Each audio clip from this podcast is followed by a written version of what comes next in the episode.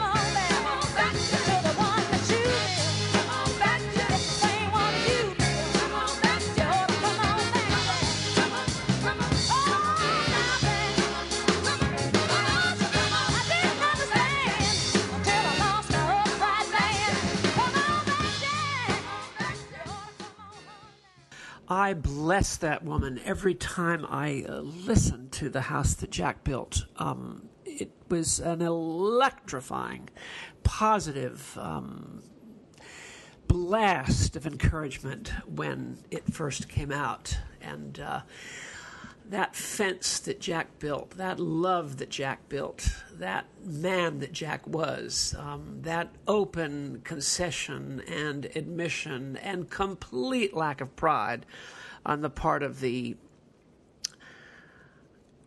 great singer Aretha Franklin, that song has something important to communicate. And I'd like to talk today very briefly and without any... Hopefully, this is this will be an art if it's given to me to do. Hopefully, without any kind of animus, it's bound to be there, but without animus about the question of gender differentiation and the promise of the current mood, and also the rather sobering implications also of the present mood for one half of the human race. I was saying to myself today, do you really have anything else to say? I had been in England recently and an old friend had read Pease's Panopticon.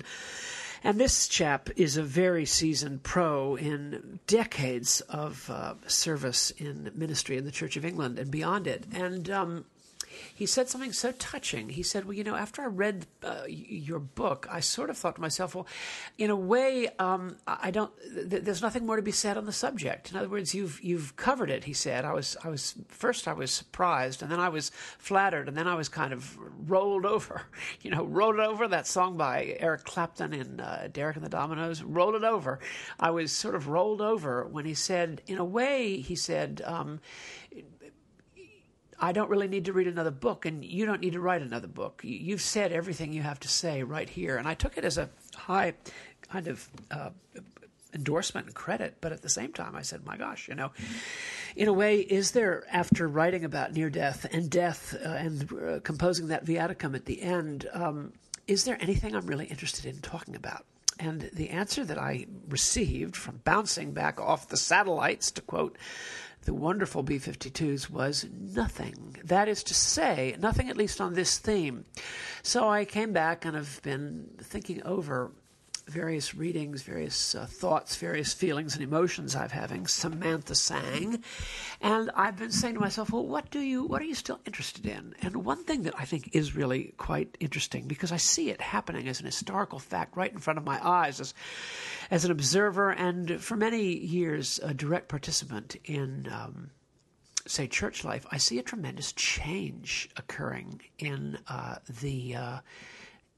the question of resistance in the parish ministry. Now, let me say what I think about that. I'm going to talk a little bit today about gender difference and the promise of it in the sort of new phalanx of the new cohorts of ministers, which is rapidly taking place, at least in my own denomination, but in the other mainstream denominations. And I want to talk about it as a good thing, but I also want to point out that it has a kind of karmatic potential that needs to be accounted for, and that really Aretha accounted for very broadly in the summer and spring of 1968 when that song came out, The House That Jack Built, which is such a positive song about a good man. This was a good man.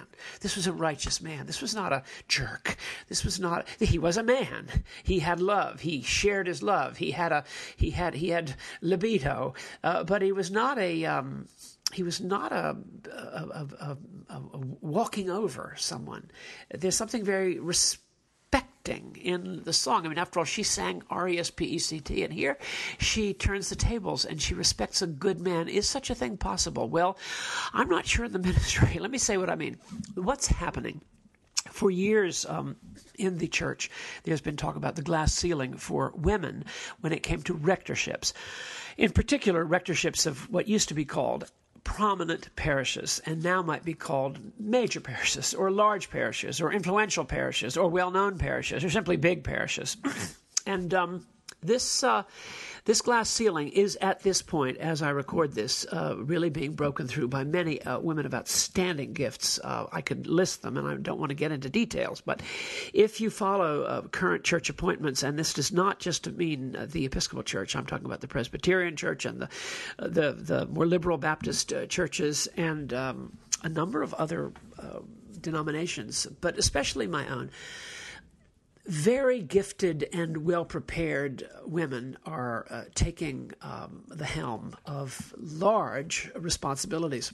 And by the way, I've discovered something that I never knew recently. I'd written this book a long while back in 1981 or something like that, called Five Women of the English Reformation, and I've sort of forgotten about it. I loved writing it, especially the chapter concerning Lady Jane Grey, and I still swear by her. But nevertheless, I'd sort of forgotten about that book. And someone came to me recently and said, you know, there's sort of a cottage industry around your book. I said, what in the world? I thought that person meant the woman who was talking to me was referring to another book. And she said, no. She said, many, many people like that book, women, obviously, in particular, like that book. That book has really struck a nerve with many women, both religious women and women who are interested in history, because of the Tudors. And so I went on the internet and, to investigate this assertion. And boy, was it what a happy surprise! That book seems to have carried a little bit of voice. But this movement that one can see, and I've been really involved since a child, but all my professional life in human resources in churches. And there is absolutely no question there's a tremendous alteration occurring. And the women that are being called to these, many of them have suffered. I mean, they're not what they were in the 1950s, like most churches or many churches, but they are nonetheless have beautiful buildings and large budgets and often significant endowments and great potential. And sometimes really very engaged and concerned congregations, and they are calling very well-prepared, thoughtful women.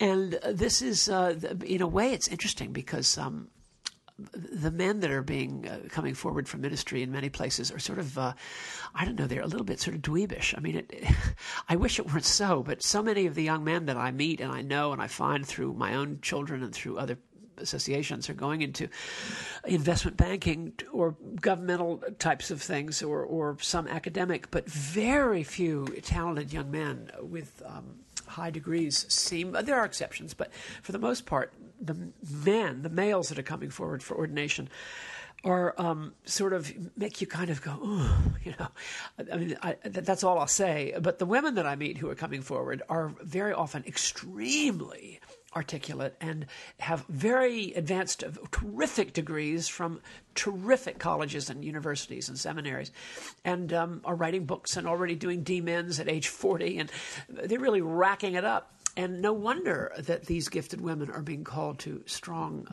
human situations. Now, I feel for them, and my point is not entirely positive here, or at least I hope you might say it's a little nuanced, because this is a change.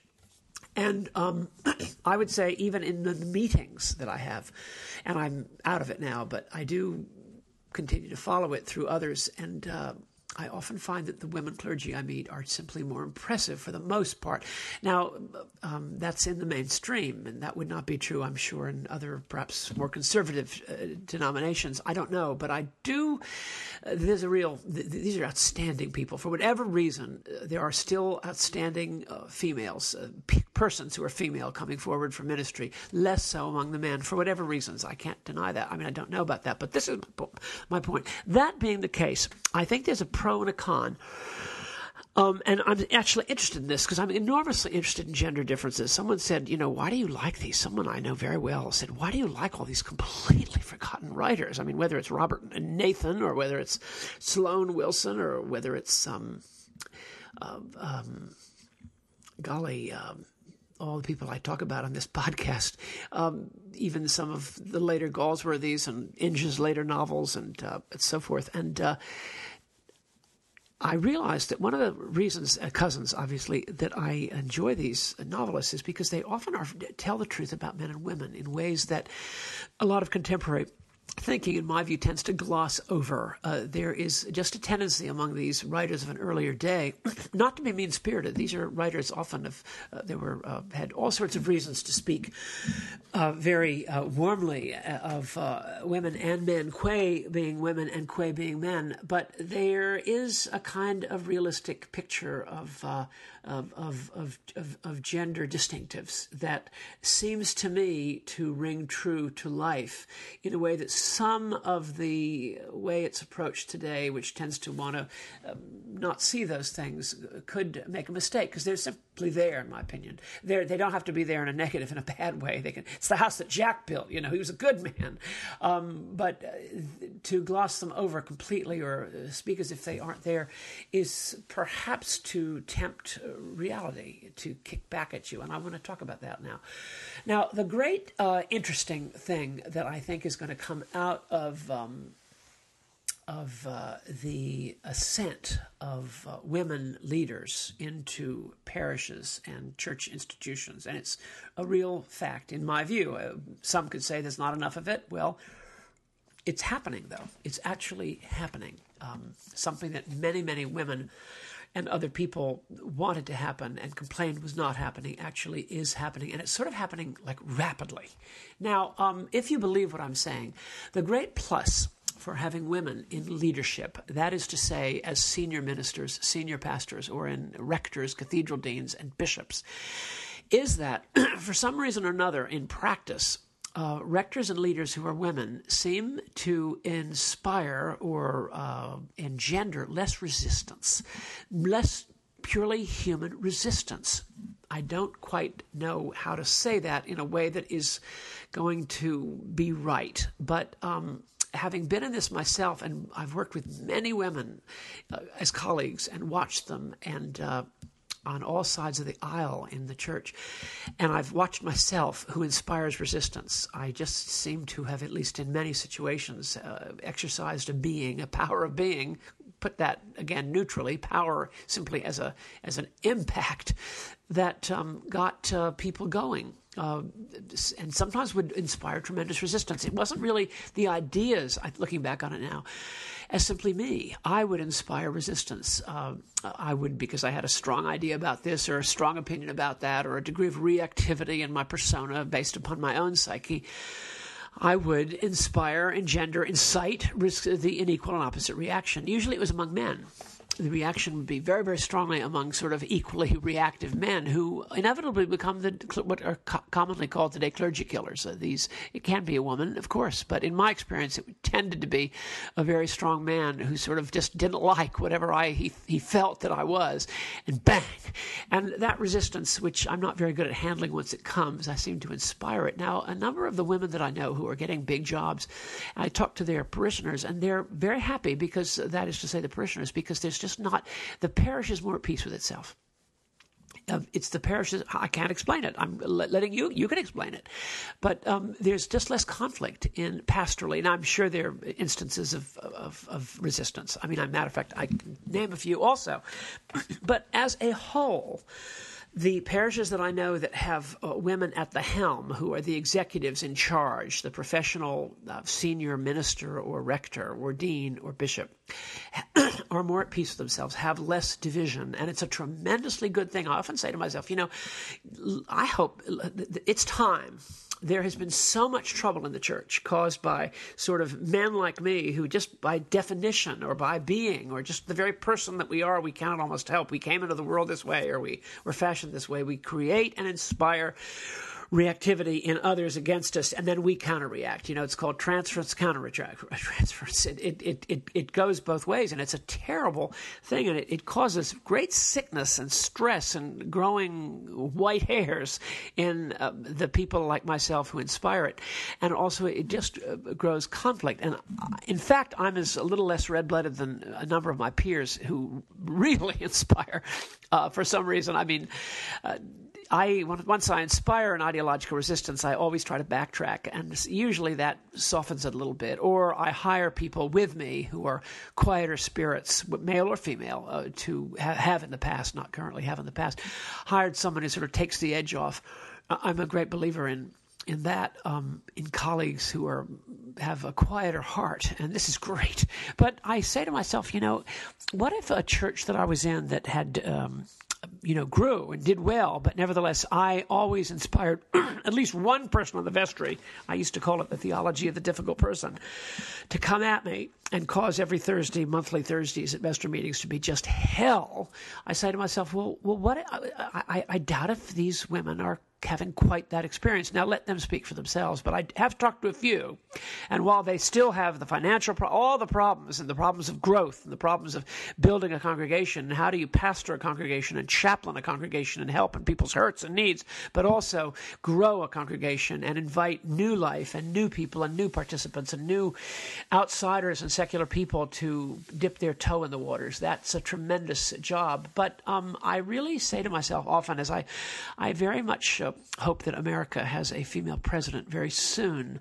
A female president, an outstanding, and there are many who would be wonderful, because I say to myself, well, maybe we'll inspire less conflict. What if Israel had a female leader, prime minister or president? What if Russia? What if what if any number of, as there are, and I mean, I think of all sorts of women who are in leadership, and I say to myself, you know, wouldn't it be great if America, with its drones, has a maybe not Maggie Thatcher, but someone who's not going to quite inspire this an equal opposite reaction. Wouldn't that be terrific? And so in the church, it's a great thing. Now, I'm going to finish by simply saying the problem with it, it does, however, have a Kehrseite. You know, in auf Deutsch, you have a Seite, the side of a thing, and then you have the reverse, which is in German is called die Kehrseite, K-E-H-R-S-E-I-T-E. And die Kehr, as Moltmann used to say, that the Kehrseite of the Western consumerism or Western economic success was what, for whatever the right word is, third world, two-thirds world poverty. The opposite of the success of one person is the defeat of somebody else, and that's very often true. Well, the only problem with the remarkable change in leadership in terms of gender in the church as I see it and I observe it, which I think has great potential to lessen conflict. I mean, all the colleagues, everybody in the church wars. the church culture wars. There were exceptions. There were women involved, but the vast majority were sort of fighting males. And that's, I speak for myself. And this is we really can benefit from a change in the weather here, a very serious change. The negative, however, which we have to simply bear in mind, is what about the other 50% of the human race who can't quite make the transition?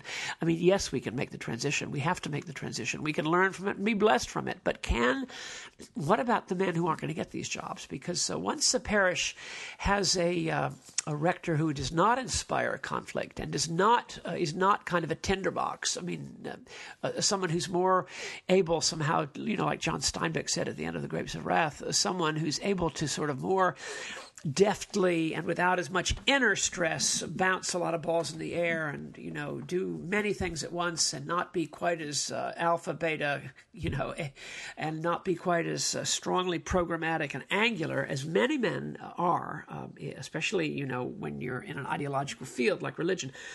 What about those people? I mean, what's going to happen to them? Are they going to all want to go to West Point? I mean, are they all going to want to become? That's not open. That's 50-50 now.